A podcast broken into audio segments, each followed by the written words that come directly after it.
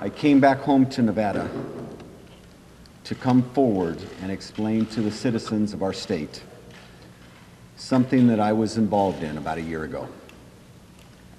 Last year, I had an affair.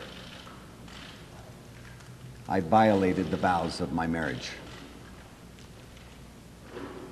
It's absolutely the worst thing that I've ever done in my life. If there was ever anything that I could take back in my life, this would be it. I take full responsibility for my actions. I know that I have deeply hurt and disappointed my wife, Darlene, my children, my family, friends, my staff, and all those who believed in me. And to all of them, especially my wife, I'm truly sorry.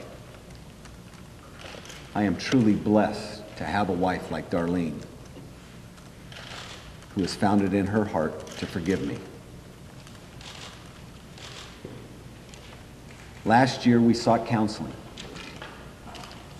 And through the strength of family and friends, we have rebuilt our marriage to where now it's even stronger than ever.